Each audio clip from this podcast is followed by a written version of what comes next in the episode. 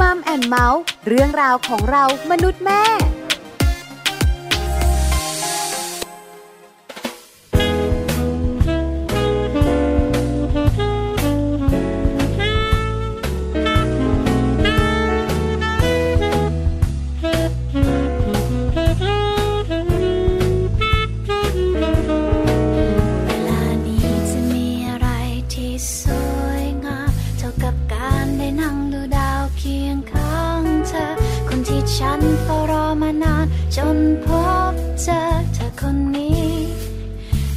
ฉันเข้ากันดีเธอว่าไหม ในบรรยากาศที่เป็นใจแบบนี้ ฉันว่าได้เวลาที่เราคนอยู่ใกล้กันนานกว่านี้ และถ้าตอนนี้ดาวตกลงมา เป็นดาวเสาร์ก็คงดี เพื่อเธอจะมอบสิ่งที่ใจฉันคอ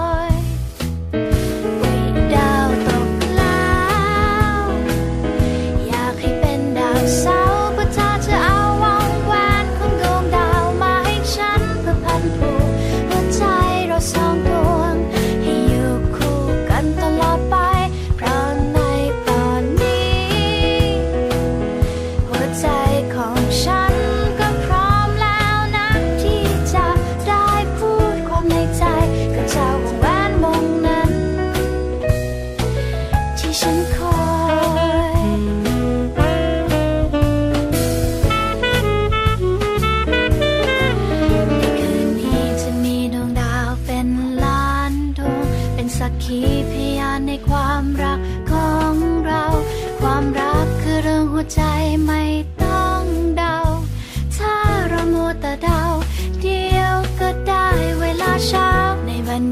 ที่เป็นใจแบบนี้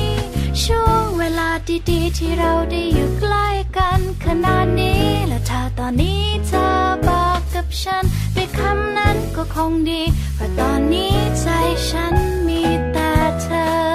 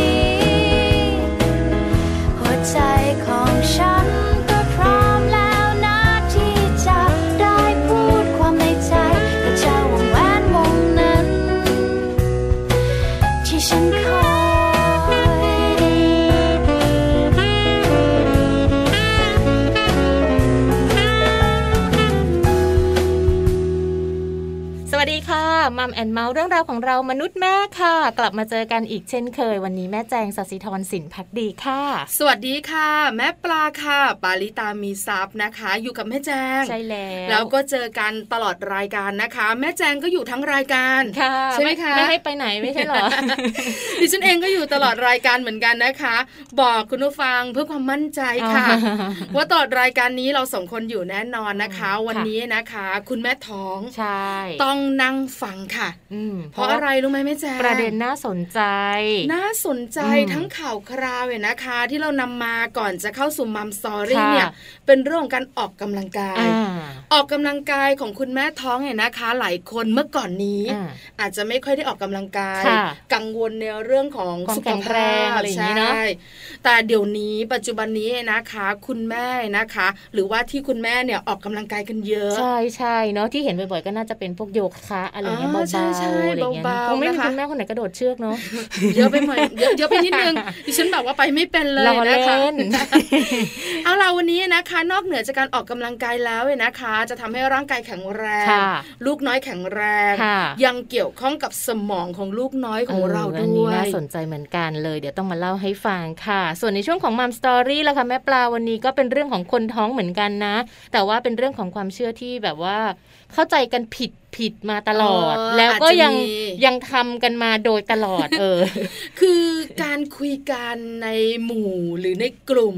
คนที่ท้องด้วยกันกลุ่มแม่ท้อง ใช่หรือไม่ก็คนที่แบบว่าเคยท้องผู้เฒ่าผู้แก่ด้วยใช่ไหมคนเคยท้อง เราก็จะคุยกันแลกเปลี่ยนประสบการณ์ คุณแม่มือใหม่ก็จะมีความแบบว่าอยากรู้อยากเห็นเยอะไงเพราะฉะนั้นวันนี้นะคะ เราจะมารวบรวมค่ะ ว่าความเชื่อเกี่ยวข้องกับคนท้องเนี่ยที่ที่ส่วนใหญ่เรามักจะเข้าใจผิดกัน มันมีอะไรกันบ้าง น่าสนใจนะบางอย่างตอนที่ดิฉันท้องดิฉันก็ทำตามเหมือนกันนะ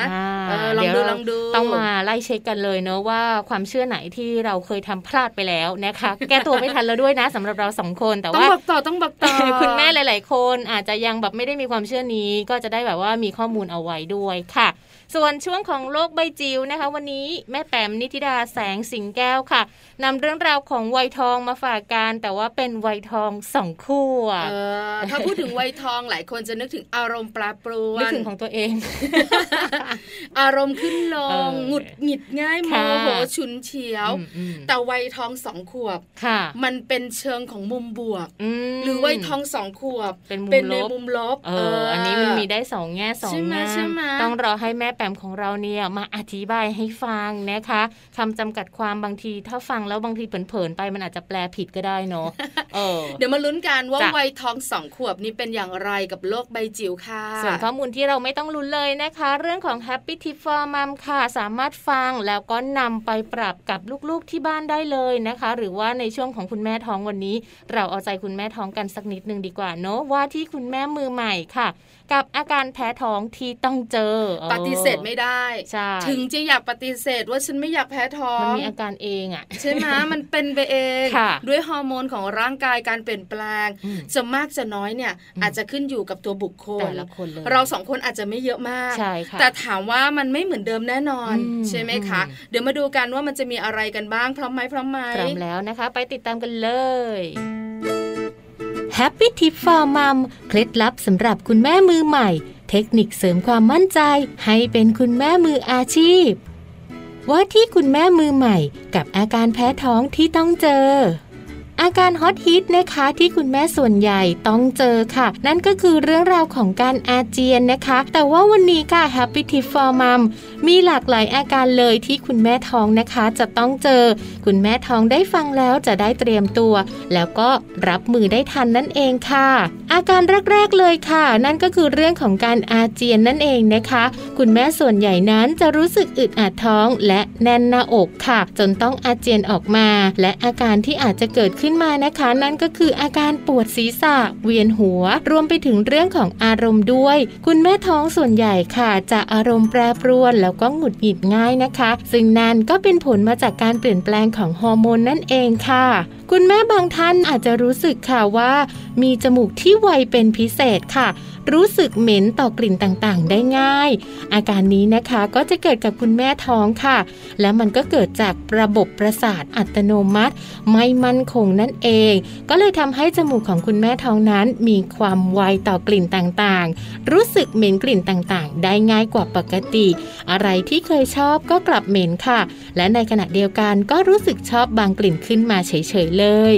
ส่วนอาการต่อมาค่ะ ก็คือเรื่องของความชอบในการกินของคุณแม่ท้องนะคะ จะเปลี่ยนไปค่ะ เพราะว่าบางอย่างที่คุณแม่เคยชอบกินนะคะ ตอนท้องก็อาจจะไม่ชอบก็ได้ค่ะ และบางอย่างที่ไม่เคยชอบกินเลย ตอนท้องกลับชอบกินขึ้นมาซะเฉยๆนะคะ โดยเฉพาะเรื่องของอาหารที่มีรสเปรี้ยวนั่นเองค่ะ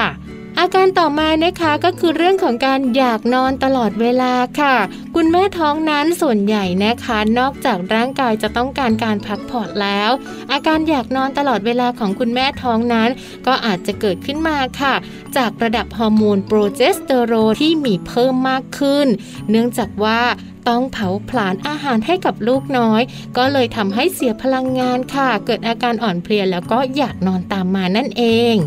นอกจากนี้นะคะ คุณแม่บางท่านอาจจะเกิดอาการปวดแสบลิ้นปี่ด้วยก็ได้ค่ะ ซึ่งอาการนี้นะคะจะเกิดจากระดับฮอร์โมนที่เปลี่ยนแปลง ส่งผลให้กล้ามเนื้อคลายตัวจนกล้ามเนื้อหูรูดได้รับผลกระทบ อาจจะมีน้ำย่อยไหลย้อนขึ้นมาที่หลอดอาหารค่ะ จึงทำให้คุณแม่นั้นรู้สึกถึงการแสบลิ้นปี่นั่นเองนะคะทีนี้มาดูถึงวิธีค่ะในการรับมืออาการแพ้ท้องของคุณแม่กันบ้างนะคะ สิ่งแรกเลย คุณแม่ค่ะจะต้องกินให้น้อยแต่ว่ากินให้บ่อยนะคะ หากคุณแม่รู้สึกเหม็นอาหารหรือกินไม่ได้ แนะนำให้กินน้อยๆ แต่ว่ากินบ่อยๆ แทนการฝืนกินเข้าไปครั้งละมาก ๆค่ะ หรือลองลดอุณหภูมิของอาหารลงนะคะจากเดิม ที่เคยกินแบบร้อนๆค่ะ ก็เปลี่ยนมารอให้อุณหภูมิของอาหารนั้นเย็นลงสักนิด เมื่ออาหารที่มีความร้อนมากกลิ่นของอาหารนะคะ ก็มักจะโชยขึ้นมาตาม อาจจะทำให้คุณแม่นั้น รู้สึกถึงอาการวิงเวียนเมื่อได้กลิ่นได้เหมือนกันค่ะพบกับ Happy Tip for Mom กับเคล็ดลับดี ๆ ที่คุณแม่ต้องรู้ได้ใหม่ในครั้งต่อไปนะคะ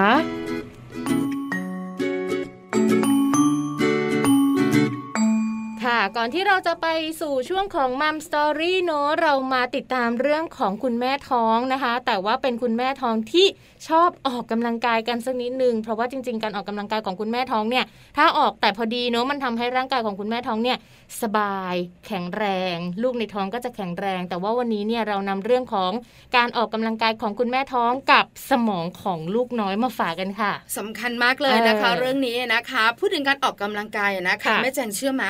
หลายคนบอกว่าออกกำลังกายแล้วเนี่ยการคลอดลูกเนี่ยจะง่ายขึ้นด้วย เคยได้ยินเหมือนใช่ไหมกันอาจจะด้วยเรื่องของการแบบว่าเขาเรียกยืดหยุ่นอืมร่างกายขยายตัวขยายร่างกายขยับขยื่นอ่าค่ะใช่ไหมคะการที่จะแบบว่ามีแรงเบงอ่าหรือว่าอ่าการการขยายตัวการอะไรต่างๆเนี่ยมันเป็นผลดีหมดเลยค่ะใช่ไหมคะแต่ออกกำลังกายเนี่ยก็ต้องมีวิธีการเลือกอะเนาะถูกต้องลองปรึกษาคุณหมอสูประจำตัวของเราดู ว่าเราเนี่ยนะคะน้ำหนักขนาดนี้ เรามีไลฟ์สไตล์ขนาดนี้เนี่ยเราจะมีเรื่องการออกกำลังกายแบบไหนได้บ้าแบบงไหนดีใช่ไหมคะค่ะแต่วันนี้เราจะมาบอกคุณแม่กันค่ะ ว่าออกกำลังกายเนี่ยนอกเหนือจากสุขภาพแข็งแรงค่ะดีดีดีแล้วเนี่ยนะคะ ยังมีเรื่องดีอีกหนึ่งเรื่องค่ะก็คือช่วยสมองของลูกใช่แล้วหลายคนบอกว่าชอบจังเลยอะโมันจะช่วยยังไงได้บ้าง อยากใช่รู้ไหมเหมือนกันอยากให้ลูกสมองดีเอเอออหลายคนบอกแบบนี้นะคะค่ะเยอะทีเดียวใช่แล้วเอาละบอกกันดีกว่า ค่ะ เพราะเราหยิบยกผลงานวิจัยนะคะ ของนักวิทยาศาสตร์มาเล่าให้สู่เล่าสู่กันฟังเลยค่ะ ว่าวันนี้เนี่ยเขาบอกเลยว่าการออกกำลังกายของคุณแม่ตั้งครรภ์นะคะ ถ้าคุณแม่ตั้งครรภ์เนี่ยออกกำลังกาย ประมาณ 20 นาทีนะแค่20 นาทีนะคะ แต่ว่าเราออกกำลังกายแบบต่อเนื่องเนาะ3ครั้งต่อสัปดาห์ค่ะ มันจะสามารถพัฒนาสมองของลูกน้อยในท้องของคุณแม่ได้ให้ฉลาดขึ้นน่ะ คือปกติแล้วถ้าเออเป็นคนทั่วๆไปไม่ได้ท้องเนี่ยนะคะ ก็ค่ะประมาณ 30-40ถึง40นาทีอ่าๆๆที่มันต่อโดยประเนื่มาอณงใช่แล้วก็อย่างน้อยเนี่ยก็ 3 ครั้งสามต่อครั้งสัปดาห์ต่อสัปดาห์เหมือนกันค่ะแต่ส่วนใหญ่คนออกกำลังกายจะเป็นยาเสพติดอ่าใช่ไหมออกกำลังกายแล้วเนี่ยมันอยากออกกำลังกายทุกวันค่ะเพราะมันรู้สึกถึงความสุขมันเมื่อยไม่เหงื่อออกความสุขเออคือหลังจากออกกำลังกายแล้วค่ะใช่ไหมคะหลายคนจะรู้สึกแบบนั้นเนี่ยใช่ว่าฉันอยากออกกำลังกาย แต่คุณแม่ท้องเนี่ยนะคะ ขอเบาลงมาหน่อยนิดนึง20นาทีก็พอก็พอคุณแม่ค่ะแล้วค่ะอย่าเยอะอย่าเยอะใช่ค่ะก็อย่างน้อย 3 ครั้งต่อสัปดาห์นะคะ นอกเหนือจากทำให้ลูกเราเนี่ย สมองฉลาดขึ้นแล้วเนี่ยยังคลอดง่ายอ่าลูกแข็งแรงเนี่ยนะคะ ลดความเสี่ยงเรื่องของน้ำหนักตัวมากจนเกินไปด้วยอ่านะคะใช่ไหมคะและอีกข้อมูลที่ดีเหมือนกันค่ะ ทางนักวิทยาศาสตร์นะคะ ยังบอกมาด้วยว่า หากว่าคุณแม่ไม่เคลื่อนไหวอะไรเลยในช่วงตั้งครรภ์กลัค่ะวกลัวกลัวเออไม่เดี๋ยวได้ขยับก็ไม่ได้ ออกกำลังกายก็ไม่เอาออกกลัว ใช่ไหมดี๋จะยวมีเดินปัญหาจะเหินเยอะๆก็เดี๋ยวกังวลเออฉันนั่งเฉยเฉยๆยิ้มยิ้มๆไปอ่าอันนี้มีความเสี่ยงแล้วค่ะคุณแม่ค่ะยังไงคะคุณแม่จะมีความเสี่ยงนะ เป็นภาวะโรคซึมเศร้าหลังคลอดได้เลยนะคะ เพราะว่าเหมือนร่างกายเราไม่มีสารอะไรไม่ได้หลั่งอะไรออกมาเลยฮอร์โมนอะไรก็ต่ำลงไปความเครียดต่างๆ ก็เยอะไม่ได้ออกกำลังกาย ถ้าเราออกกำลังกายมันจะมีสารเอ็นดอร์ฟินเนอะอ่าออกสารมาแห่งความสุขด้วยค่ะถ้าเราไม่ได้ออกกำลังกายเลย หรือว่าเราเคลื่อนไหวร่างกายน้อยมากๆเนี่ย ตัวนี้เนี่ยมันก็จะไม่มีออกมาหลังจากนั้นเนี่ยคุณแม่ก็จะแบบเกิดความเครียดเกิดความค่ะซึมเศร้าโดยที่ไม่รู้ตัวเนาะอ่ามีโอกาสเออโรคซึมเศร้าหลังคลอดน่ากลัวมากค่ะผู้หญิงหลายคนเผชิญโรคนี้นะคะ แล้วก็อาจจะมีกลุ่มเล็กๆเนี่ยนะฆ่าตัวตายด้วยนะน่ากลัวมากเลยเราเคยคุยเรื่องนี้กันแล้วด้วย ในมัมแอนเมาส์ของเราเนี่ยนะคะ นอกเหนือจากนั้นเนี่ยนะคะมีข้อมูลในอดีตที่คุยกัน เรื่องของคุณผู้หญิงถูกห้าม ถูกเตือนว่าอย่านะว่าอย่านะอย่าออกกำลังกายช่วงตั้งท้องนะอะไรอย่างเงี้ย เดี๋ยวแบบว่า ลูกจะหลุดออกมา ภาษาแบบบ้านๆเนาะเดี๋ยวจะเป็นอันตรายเดี๋ยวเลือดออกนะเดี๋ยวจะแท้งนะอะไรอย่างเงี้ยน่ากลัวมากเลยนะคะแต่งานวิจัยชิ้นนี้เนี่ยเปลี่ยนมุมมองใหม่ ว่าคุณผู้หญิงที่ตั้งท้องเนี่ยนะคะ ไม่ขยับขยื่นหรือเคลื่อนไหวเนี่ยกลับเป็นอันตรายต่อคุณแม่และคุณลูกมากกว่าด้วย ใช่แล้วค่ะ เพราะว่างานวิจัยนะคะเขาได้ทำการทดลองให้เห็นจริงเลยนะคะ แล้วก็เป็นเรื่องจริงที่สามารถนำไปบอกกับคุณแม่ได้เลยค่ะ ว่ากลุ่มตั้งครรภ์เนี่ยเขาแบ่งออกเป็น 2 กลุ่มนะคะ โดยกลุ่มแรกเป็นกลุ่มคุณแม่ตั้งครรภ์ที่ออกกำลังกายอย่างน้อย 20 นาทีนะคะ ในช่วงเวลา 3 ครั้งต่อสัปดาห์ค่ะคะนะเขาก็จะมีการแบบว่าออกกำลังกาย มีการกำหนดลมหายใจเข้าออกนั่นเองนะคะ นี่เป็นกลุ่มแรกค่ะภาวนาลักษณะแบบนี้คล้ายๆ ไม่หนักมากดิฉันเคยใช้นะเคยเคยเคยเคยทำโยคะภาวนาด้วย เชื่อมาช่วงที่ทำเนี่ยบังเอิญว่าชวนแฟนรายการไปทำด้วยในรายการหนึ่งแล้วตัวเองก็เป็นหวัดพอดีวันนั้นน่ะ แล้วก็มาโยคะกันก็เลยต้องไปงานตัวเราเป็นผู้ดำเนินรายการใช่ไหมพอไปนะคะโยคะภาวนาเนี่ยมันต้องแบบฝึกลมหายใจด้วย แล้วก็ผ่อนกล้ามเนื้อ คุณครูที่นำเนี่ยก็จะบอกเรา เชื่อมาตอนมาจมูกตันมากเลย แต่ตอนทำเสร็จแล้วเนี่ยโดยประมาณน่าจะไม่เกิน 40 นาทีล่องโปร่งเลยอะมีวิธีการหายใจใช่ แล้วแบบมีวิธีการแล้วแล้วตัวเราก็จะแบบว่าทำตัวให้ตึงหรืออะไรประมาณนี้ด้วยด้วยท่าโยคะต่างๆ แต่มันกำหนดลมหายใจด้วย เออแบบว่าช่วงแบบว่าหลอดหลอดลมช่วงจมูก โปร่งเลยแค่ประมาณ 40 นาทีแล้วครั้งแรกในชีวิตด้วย อันนี้น่าสนใจมากแล้วหลังจากนั้นขอซีดีคุณครูไปทำที่บ้านทำที่บ้านเลยสามวันเท่านั้นเลิกเลิกหายไป ตอนนี้ใช่ไหมกลับไปหาซีดียังไม่เจอเลยอะเพราะจะแนะนำนะคะน่าสนใจนะกลุ่มแรกเนี่ยเป็นกลุ่มที่ออกกำลังกายนะคะ ส่วนอีกกลุ่มหนึ่งเนี่ยเขาไม่ได้ออกกำลังกายเลย หรือว่าแทบจะไม่เคลื่อนไหวเลยนะคะ มีการติดตาม ผลจากการทดลองครั้งนี้เนี่ยหลังคลอดประมาณ 8-12 วันนะคะ โดยเขามีการวัดจากประจุไฟฟ้าในสมองของทารกที่คลอด ในคุณแม่กลุ่มที่ไม่ออกกำลังกายเลยนะคะ เขาบอกว่าก็จะมีเครื่องมือในการวัดเรื่องของการพัฒนาสมองเนาะนักวิทยาศาสตร์ค่ะ เขาก็มีการทดลองออกมา แล้วก็บอกเลยว่าทารกน้อย กลุ่มนี้จากคุณแม่ที่ออกกำลังกายนะ ประจุไฟฟ้าในสมองนั้นดีเยี่ยมค่ะเนาะซึ่งจะนำไปสู่การพัฒนาที่รวดเร็วในทุกๆด้านเลย ทั้งเรื่องของทักษะภาษาหรือว่าร่างกายอื่นๆ ก็เป็นก้าวต่อไปในการสู่ ในการเป็นเด็กที่มีความแข็งแรงทางร่างกายแล้วก็ทางสมองนั่นแหละ คือความชัดเจนเนี่ยนะคะ เห็นชัดก็คือว่าพอหลังจากคลอดไป8ถึง12สัปดาห์ แม่ที่ออกกำลังกาย 3 ครั้งต่อสัปดาห์ ต่อเนื่อง 20 นาที โดยการกำหนดลมหายใจ ประจุไฟฟ้าที่ใช้ในการตรวจสมองลูกเนี่ยของลูกนะชัดเจนนะว่าดีเยี่ยมเนี่ยนะคะ แล้วดูแล้ว อนาคตเด็กคนนี้จะสดใสแน่นอน แต่ในทางตรงกันข้ามกับคุณผู้ฟัง คุณแม่กลุ่มที่ 2 คุณแม่กลุ่มนี้เนี่ยไม่ได้ออกกำลังกายเลย อยู่เฉยๆ สบายๆประจุไฟฟ้าในสมองของลูกๆ หรือว่าทารกเนี่ยมีค่าเฉลี่ยปกติ เหมือนกับเด็กทั่ว ๆ ไปนะคะ เพราะฉะนั้นอันนี้ก็แสดงให้เห็นว่า คุณแม่ท้องออกกำลังกายก่อนคลอดเนี่ยจะพัฒนาสมองได้ดีจริง ๆ ค่ะ มันลงไปถึงสมองของลูกได้นะคะ เพราะฉะนั้นการที่คุณแม่ออกกำลังกายค่ะ อย่างน้อยแค่ 20 นาทีนะคะ ต่อวันแล้วก็ทำสัก 3 ครั้งต่อสัปดาห์นะคะ ไม่ต้องออกกำลังกายมากออกเบาๆ แต่ว่าออกอย่างต่อเนื่องก็ช่วยในเรื่องราวตรงนี้ได้ด้วยเหมือนกันค่ะ แต่ขอย้ำนิดนึงนะคะ ปรึกษาคุณหมอสูประจำตัวด้วย เพราะร่างกายของคุณแม่ท้องแต่ละคนไม่เหมือนกันนะคะ เพราะฉะนั้นคุณหมอสูจะแนะนำได้ว่าออกกำลังกายได้เลยจ้า หรืออันนี้ต้องระวังนะแบบนี้ไม่ได้ เป็นช่วงอายุคันด้วยเนาะว่าช่วงไหนออกกำลังกายเบาได้หรือว่าช่วงไหนยังไม่ควรออกหรือว่าเริ่มหนักได้หรือยังไงบ้างอันนี้เป็นข้อมูลที่เป็นต้นทุนให้กับคุณแม่ไว้นะคะ ส่วนเรื่องความปลอดภัยต้องปรึกษาคุณหมอสูเพราะเราไม่สามารถจะบอกได้ว่าคุณแม่ท้องออกกำลังกายแบบนี้นะ ออกกำลังกายแบบนี้ดีกว่า เพราะว่าแต่ละคนสุขภาพไม่เหมือนกัน แต่บอกโดยรวมค่ะในช่วงแรกของรายการว่า การออกกำลังกายในขณะที่ท้อง ส่งผลต่อสมองลูกน้อยดีเยี่ยม แล้วนอกเหนือจากนั้น อนาคตของลูกสดใสด้วยนะคะ เอาเป็นว่าช่วงนี้ค่ะ พักกันแป๊บหนึ่งแล้วเดี๋ยวช่วงหน้าเรามาพูดคุยกันต่อเลยนะคะ เกี่ยวกับเรื่องราวของความเชื่อค่ะ ความเชื่อเกี่ยวกับคนท้องนะคะ ที่มักจะมีความเชื่อผิดผิดเลยนะคะ เรียกว่าทำไปแล้วเนี่ยมันผิดไปแล้วมันแก้ไม่ได้แล้วเนาะสำหรับคุณแม่ท่านไหนนะที่กำลังตั้งท้องอยู่ค่ะ ต้องมาฟังช่วงหน้ามัมสตอรี่ค่ะ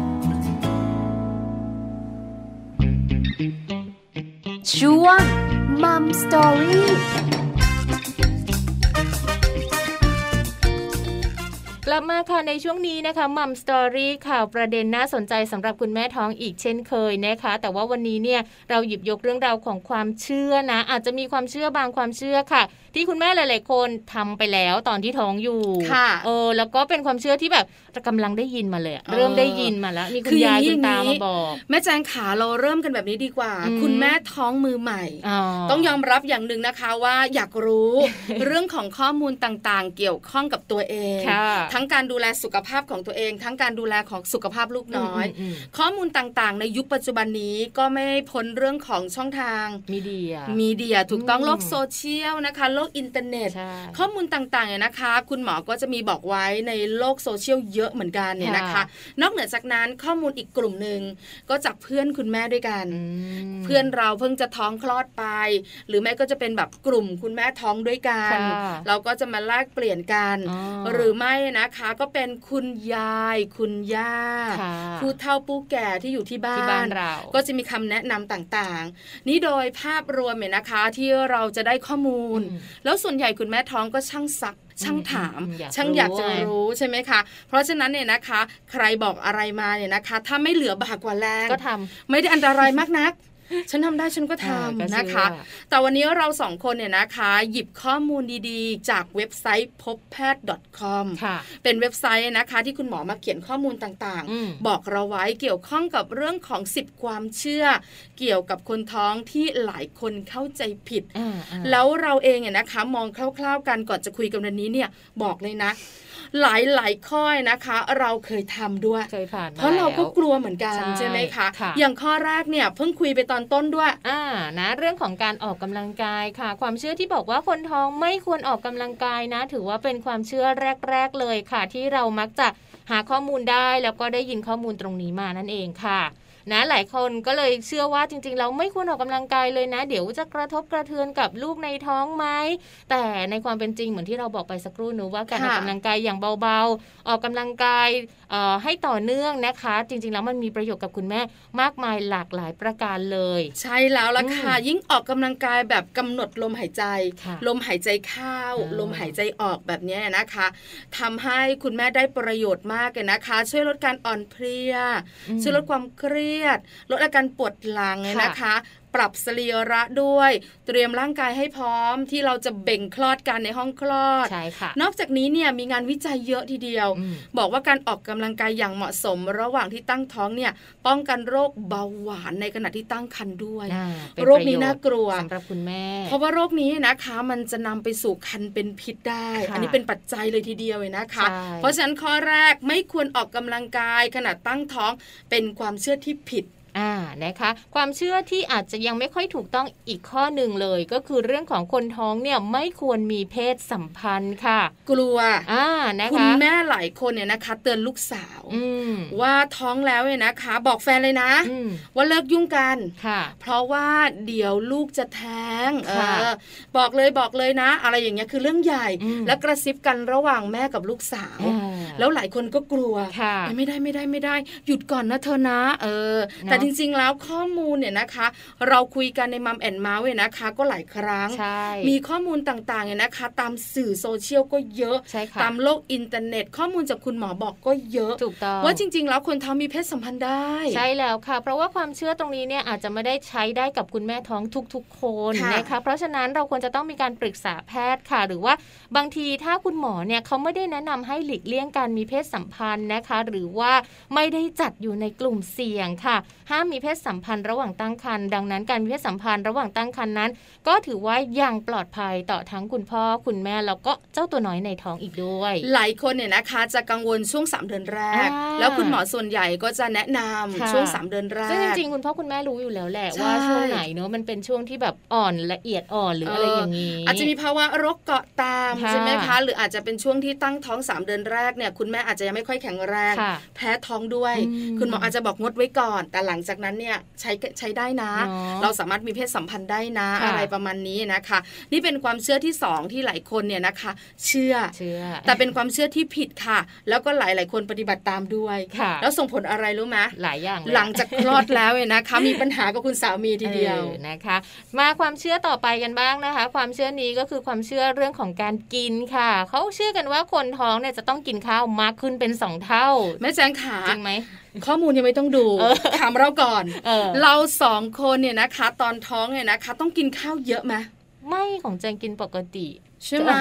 คือไม่ไม่กินปกตินี่ตั้งแต่ช่วงเดือนแรกถึงเดือนที่เก้าไหมใช่ใช่สามมื้อปกติก็คือปกติจะเป็นคนกินขนมอยู่แล้วไงก็จะแบบไม่ไม่ค่อยไม่ได้กินข้าวแบบเป็นมื้อมื้ออยู่แล้วหิวอะไรก็หยิบขนมมากิน แต่มีหลายคนเนี่ยนะคะ บอกว่าท้องเมื่อไหร่ต้องกินให้เยอะ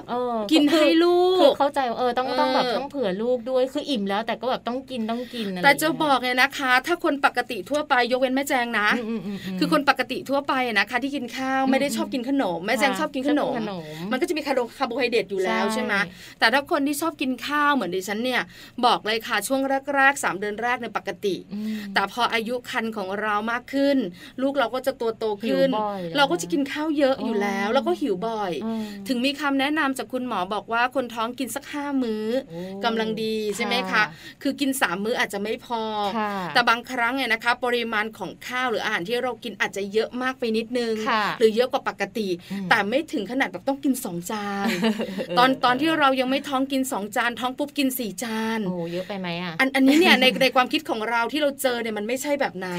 แล้วในข้อมูลเขาว่ายังไงคะ ข้อมูลบอกเลยนะคะว่าจริง ๆ แล้วเนี่ยเราไม่จำเป็นต้องบริโภคเพิ่มขึ้นเป็นสองเท่าคือไม่จำเป็นต้องกินมากขึ้นกว่าเดิมถึงสองเท่าหรอกจริง ๆ แล้วเนี่ยคุณแม่ตั้งครรภ์เขาจะต้องการพลังงานเพิ่มขึ้นจากเดิมเฉลี่ยเพียงวันละ 300 แคลอรี่เท่านั้นเองนะคะ ก็คือเรื่องของการกินอาหารเนี่ย ถ้ากินมากเกินไปมันจะทำให้น้ำหนักตัวของคุณแม่เนี่ยเพิ่มขึ้น แล้วถ้ากินขนมหวานแน่นอนเลยแหละ น้ำตาลมา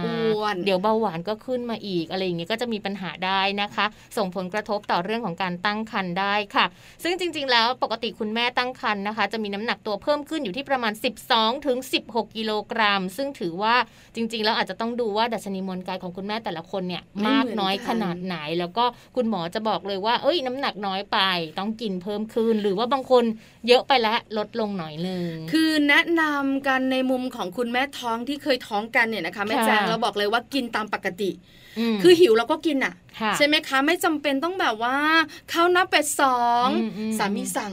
ภรรยายังไม่ได้บอกเอามาเผื่อเอามาเผื่อเธอกินเข้าไปสิเดี๋ยวลูกก็หิวหรอก หลายคนคิดแบบนี้ ไปไหนก็ตามแต่ก็ต้องเบิ้ลสองตลอดเนี่ยนะคะ คือกินผลไม้จากเคยกินหนึ่งผล ก็กินสองผล กินนมหนึ่งแก้วหนึ่งกล่องอะไรเงี้ยก็เป็นสองเพิ่ม คือเบิ้ลไปหมด จริง ๆ ไม่ได้ขนาดนั้น เพราะจริง ๆ ร่างกายมันจะบอกเอง ว่าเราหิวหรือไม่หิว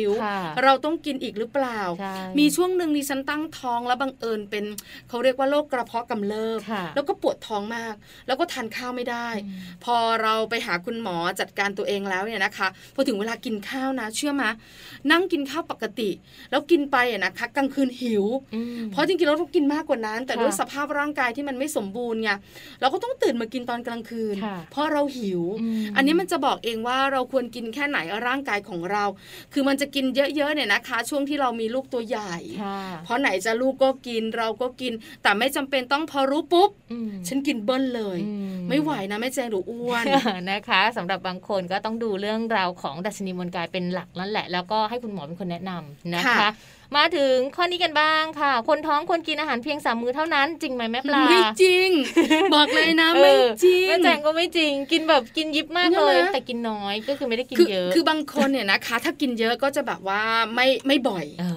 แต่ก็หิวนะใช่ไหมคะ แต่ถ้ากินน้อยเนี่ยก็บ่อยใช่ไหมคะเพราะฉะนั้นไม่จำเป็นต้องสามมื้อค่ะนะคะ จริงๆ ดูเรื่องของอาหารเป็นหลักดีกว่าค่ะ ว่าจริง ๆ เราควรจะต้องกินอาหารประเภทไหนให้มากหรือว่าให้น้อยลงนะคะ ไม่ควรกินอาหารว่างระหว่างมื้อค่ะ เพราะนั่นเป็นสาเหตุทำให้คุณแม่ท้องนั้นอ้วนได้นะคะ ควรจะแบ่งเป็นมื้อเล็กๆ 6ถึง7มื้อต่อวันก็ได้เหมือนกันได้เหมือนกันได้เหมือนกันเช้ากินหน่อยนึงขนมปังสายๆเริ่มกินข้าวพอเที่ยงกินข้าวอีกแล้วเอออย่างเงี้ยกินขนมไปใช่ไหมช่วงแบบว่าบ่ายๆนิดนึงขอเป็นแบบเริ่มหิวสักถ้วยหนึ่งอะไรประมาณนี้นี่คืออาหารหลัก หรือจะเป็นผลไม้คือขอให้กินอาหารที่หลากหลายที่มีประโยชน์หกถึงเจ็ดมื้อที่แบ่งเนี่ยนะคะ ครบห้าหมู่ทุกมื้อ อันนี้ดีมากเลย ใช่แล้วบางมื้ออาจจะเป็นแบบนมและผลไม้ก็ได้แล้วแต่แบ่งได้นะคะ ไม่จำเป็นต้องสติ๊กตัวเองว่าต้องสามมื้อเช้ากินแล้วอะเธอจะกินอะไรกันนักกันหนาเนี่ยเดี๋ยวรอกลางวันเลยเดี๋ยวอ้วนนะเธอเออมีแต่มันหิวไงกว่าจะถึงเที่ยงอะช่วงสิบโมงสิบเอ็ดโมงเนี่ยเป็นช่วงแบบว่าน้ำย่อยออกมาเลยนะกำลังหิวเลยเพราะฉะนั้นคุณหมอบอกเลยนะคะ แบ่งเป็นมื้อมื้อห้ามื้อหกมื้อเจ็ดมื้อแล้วแต่เราใช่ค่ะ มาดูอีกข้อหนึ่งกันบ้างนี้อันนี้แม่แจงแบบว่าเถียงสุดใจขัดดินว่าไม่จริงไม่จริง คนท้องไม่ควรกินของหวานนะคะ จริง ๆ แล้วเนี่ยอาจจะมีการแบบว่าต้องหลีกเลี่ยง หรือว่าลดปริมาณ แต่ว่าไม่ใช่ไม่กินเลยนะคะ ในปัจจุบันค่ะมีงานวิจัยนะคะ พบว่าเด็กที่เกิดจากคุณแม่ที่กินช็อกโกแลตทุก ๆ วันระหว่างการตั้งครรภ์เนี่ยเขามีแนวโน้มยิ้มแล้วก็หัวเราะได้ง่ายกว่าเด็กทั่วไปด้วยนะคะเพิ่งจะรู้แต่บังเอิญไง ดิฉันเป็นคนไม่ชอบกินช็อกโกแลตแม่แจงกินทุกวันกินแล้วเป็นสิว ไม่เป็นเลยอันนี้อันนี้แล้วแต่คนนะแล้วแต่คนจริงมีหลายคนบอกว่าอย่ากินเยอะนะเดี๋ยวเป็นสิวอะไรอย่างเงี้ยพอกินเข้าไปเออเราเป็นจริง ๆ ด้วยอะไรอย่างเงี้ยใช่ไหมแต่บางทีเวลากินแล้วมันหยุดไม่ได้ช็อกโกแลตมันอร่อยใช่ไหมใช่ไหมใช่นอกจากนี้นะคะ อีกงานวิจัยหนึ่งเขาก็พบด้วยนะคะว่า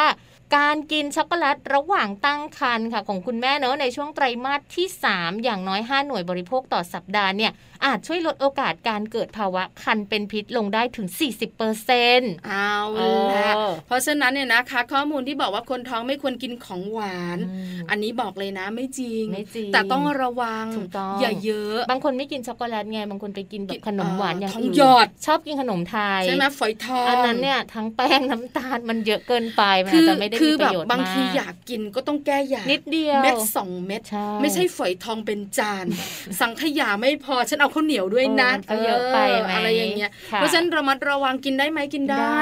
เพราะอาหารหวานหวานทำให้เรารู้สึกสดชื่นนะใช่ไหมนะงานวิจัยก็รองรับมาด้วยนะคะ ลองดูค่ะลองหาช็อกโกแลตกินสักแบบนิดๆหน่อยๆเนื้อต่อวันต่อมืออะไรคือบางทีนะคะ อาจจะแบบว่าช่วงเช้าก็กินขนมไปบ้างละแล้วนึกไม่ออกอยากจะได้อะไรหวานๆนึกถึงช็อกโกแลตสักสักบีหนึ่งใช่ไหมผลงานวิจัยเขาเขาบอกว่ามันโอเคถูกต้องนะคะ มาดูเรื่องของคนท้องบ้างกับการกินอาหารทะเลค่ะหลาย ๆ คนบอกว่าเฮ้ยกินไม่ได้นะ อย่ากินอาหารทะเลนะ ที่สำคัญอาหารทะเลนะคะ มันอาจจะทำให้เรามีโอกาสเป็นอาหารเป็นพิษ และหลายคนบอกว่าอาหารทะเลบางชนิดอย่างแบบปลาหมึกอย่างเงี้ยมันก็ย่อยยากสารอะไรต่างๆด้วยเนอะคอเลสเตอรอลมันก็สูง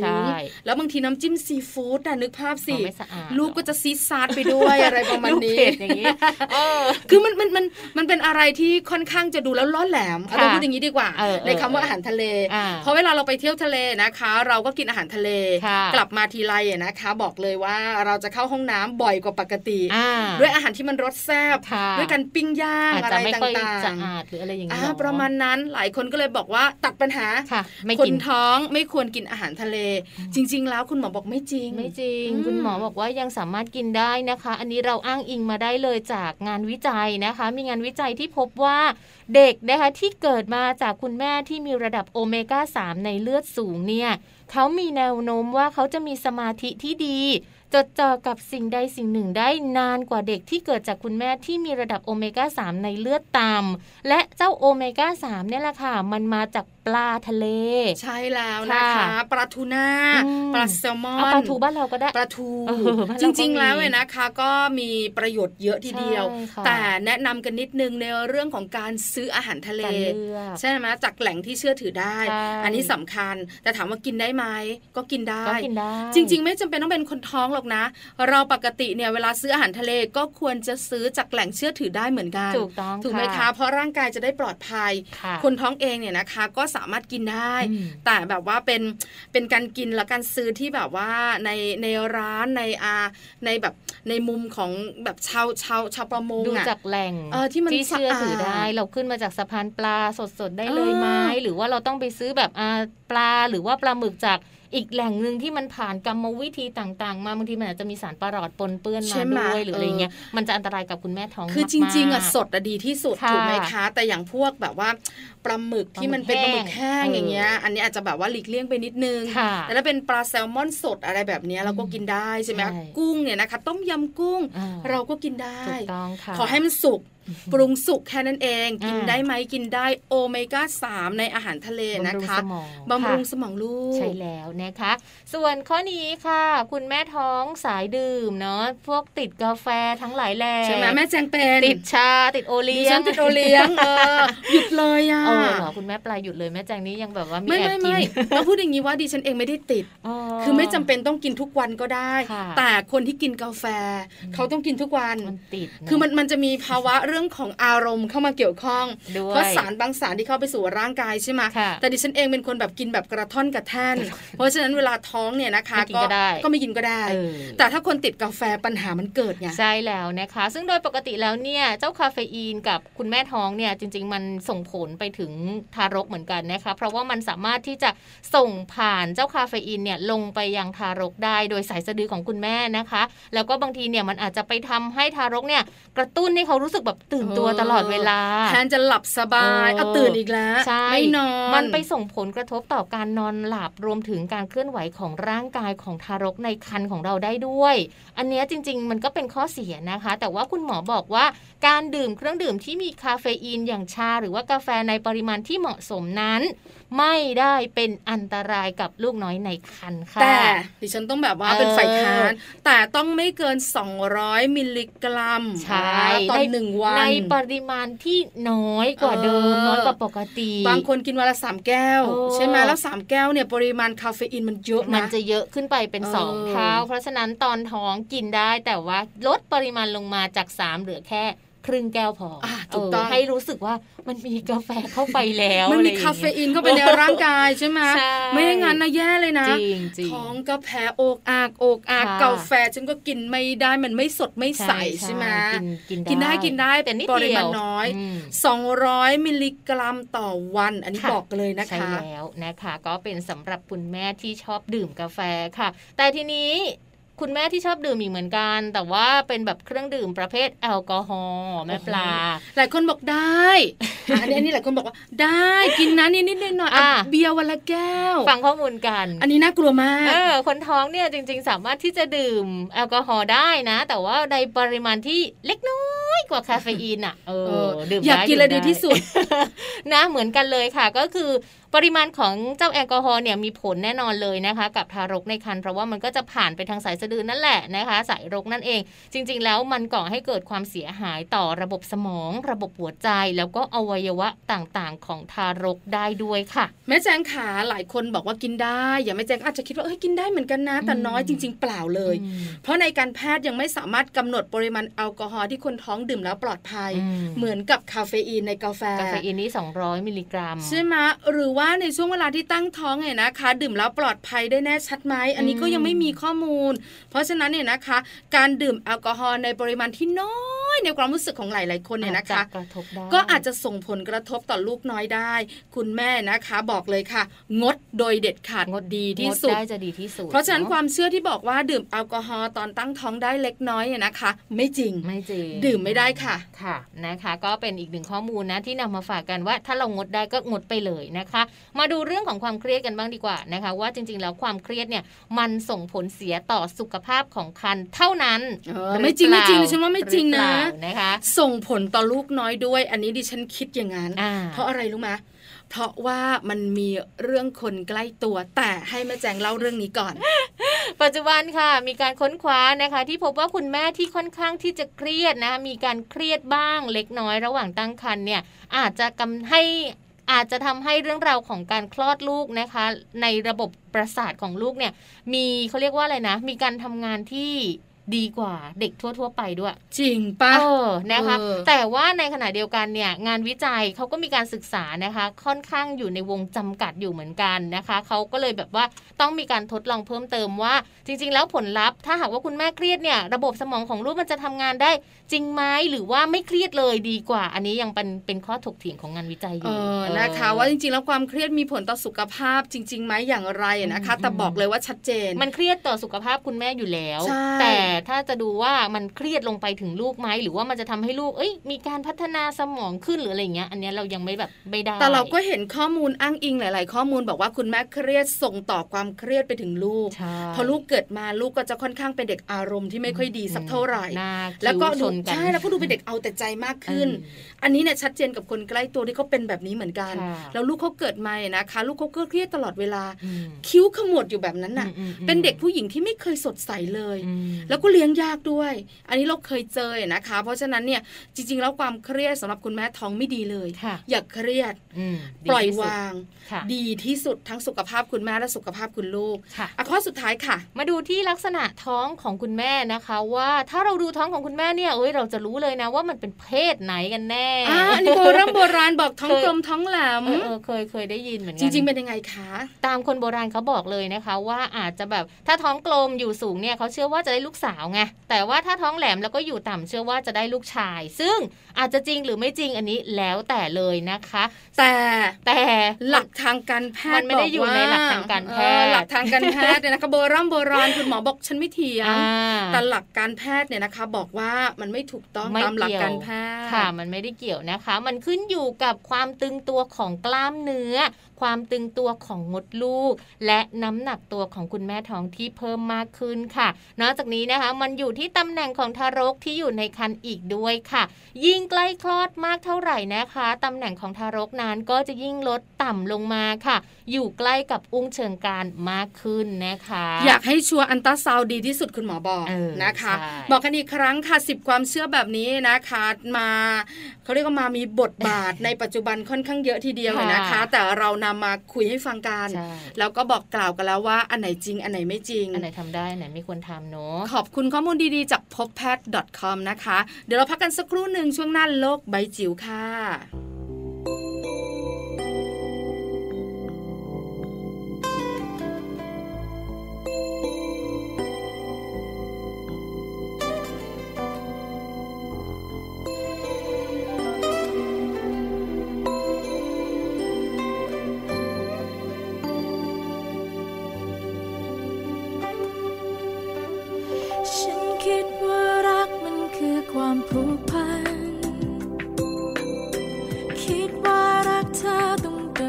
one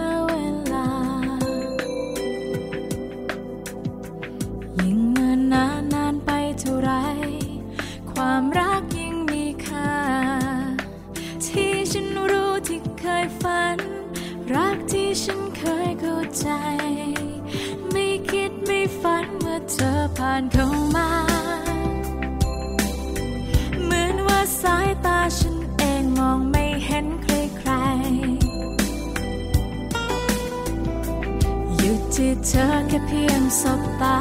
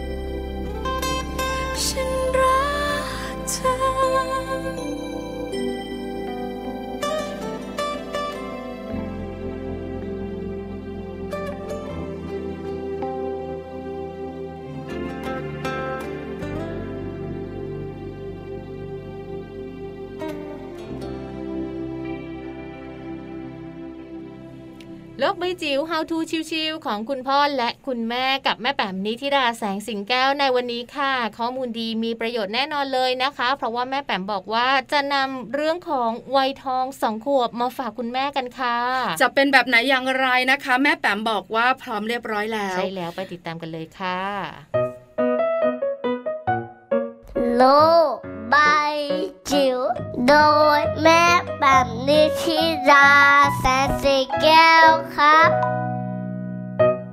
สวัสดีค่ะ มาเจอกันนะคะ ในช่วงโลกใบจิ๋วค่ะ สารคดีชิวๆของคุณพ่อกับคุณแม่นะคะ วันนี้ชวนคุย โอ้ย พลาดไปได้เลยสำหรับคุณพ่อคุณแม่ที่มีลูกในวัยสองขวบนะคะ ฝรั่งเรียก terrible two ค่ะ วัยแย่เลยสองขวบ แต่ว่าวันนี้จะชวนคุยในแง่ดีๆนะคะ เป็นวัยทองสองขวบค่ะ ข้อมูลจาก The National Academy of Science นะคะ เขาพูดถึงวัยทองสองขวบนะคะ แล้วก็ก่อนหน้านั้นเนี่ยให้ข้อมูลคุณพ่อคุณแม่สักนิดหนึ่งว่า หน้าที่ของคุณพ่อคุณแม่เนี่ยมีอยู่ 4 อย่างในการเลี้ยงลูกนะคะ อันแรกก็คือการให้ความปลอดภัยค่ะ ดูแลให้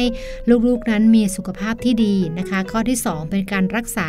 สุขภาพจิตของพวกเขาคือของเด็กๆ ให้สมบูรณ์แข็งแรงค่ะ ข้อ 3 คือพัฒนาทักษะในการเข้าสังคมให้กับลูกๆนะคะ แล้วก็ข้อ 4 ส่งเสริมพัฒนาการด้านสมองให้กับลูกค่ะ ซึ่งหน้าที่หลักๆ 4 ข้อนี้จะช่วยทำให้เด็กๆหนึ่งคนนั้นเนี่ยเติบโตนะคะ แล้วก็ใช้ชีวิตของเขาเองได้อย่างประสบความสำเร็จค่ะ คราวนี้มาที่เรื่อง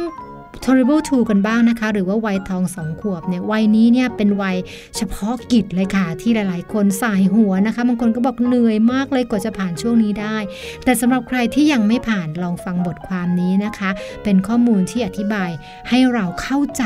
เด็กวัยสองขวบได้ดีขึ้นค่ะ วัยนี้เป็นวัยอย่างไร เป็นวัยที่เขาเริ่มที่จะเป็นตัวของตัวเอง อันนี้เป็นข้อดีแล้วนะ เพราะว่าเด็กๆเนี่ยเขาจะเติบโตขึ้นมา แล้วก็เราจะมองเห็นแล้วว่าเขาจะเติบโตมาเป็นเป็นอย่างไร พื้นนิสัยเป็นอย่างไรค่ะ ความรู้สึกหลากหลายจะเกิดขึ้นและเขาจะเริ่มจับได้ในวัยนี้ค่ะ ไม่ว่าจะเป็นอารมณ์ ถ้ามันเป็นอารมณ์บวกเนอะอารมณ์ดีใจ อารมณ์รื่นเริง อารมณ์มีความสุขอย่างเงี้ย เราก็แฮปปี้ไปด้วย แต่ถ้าเมื่อไหร่มันเป็นอารมณ์อีกขั้วหนึ่งนะคะ เช่น โกรธนะคะ เสียใจ กลัวนะคะดุดันไม่พอใจนะคะ เกลียวกราด พวกนี้สิมันทำให้เรารู้สึกเขวเหมือนกันนะคะ สิ่งสำคัญก็คือว่าเขายังไม่ได้ถูก รับรู้หรือว่าเรียนรู้ค่ะว่าเมื่อเขาเกิดความรู้สึกแบบนี้เนี่ยเขาจะต้องจัดการตัวเองอย่างไร หรือแย่ไปกว่านั้นก็คือว่าเขายังไม่รู้ด้วยซ้ำว่าความรู้สึกแบบนี้มันแปลว่าอะไร เขารู้แต่ว่าเขาหงุดหงิดเขาไม่พอใจ ดังนั้น ปฏิกิริยาที่ออกมามันก็เป็นนกลไกตามธรรมชาติที่กำลังจะบอกว่าสิ่งที่เขารู้สึกอะเขาอึดอัด จริงๆ แล้วมันคือสัญญาณว่าเขาต้องการความช่วยเหลือนะคะ ความฉุนเฉียวความโมโห ถ้าเราแปลความตรงนี้ได้ เราจะมี เรียกว่าเป็นแอคชั่นหรือเป็นปฏิกิริยาต่อวัยทองสองขวบอีกแบบหนึ่งค่ะ มีวิธีการนะคะในการดูแลจัดการพฤติกรรมของลูกน้อยวัยทองสองขวบ ซึ่งเมื่อกี้นี้นะคะซึ่งเป็นข้อมูลนะคะจาก The National Academy of Science กับ The American Academy of Pediatrics นะคะได้แนะนำไว้แบบนี้ค่ะ อันแรกเป็นเรื่องของกิจวัตรประจำวันนะคะ เรื่องการกิน การนอนให้เป็นเวลานะคะ จะช่วยทำให้เด็กๆวัยสองขวบนั้น มีอารมณ์ที่ดีนะคะ แล้วก็ไม่รู้สึกง่วงนอนหรือว่าหิว แล้วก็ส่งผลให้แสดงพฤติกรรมในด้านลบออกมาได้ บางครั้งการที่เขาหงุดหงิดเนี่ยเป็นเพราะเขาหิวหรือเขาง่วงนะคะ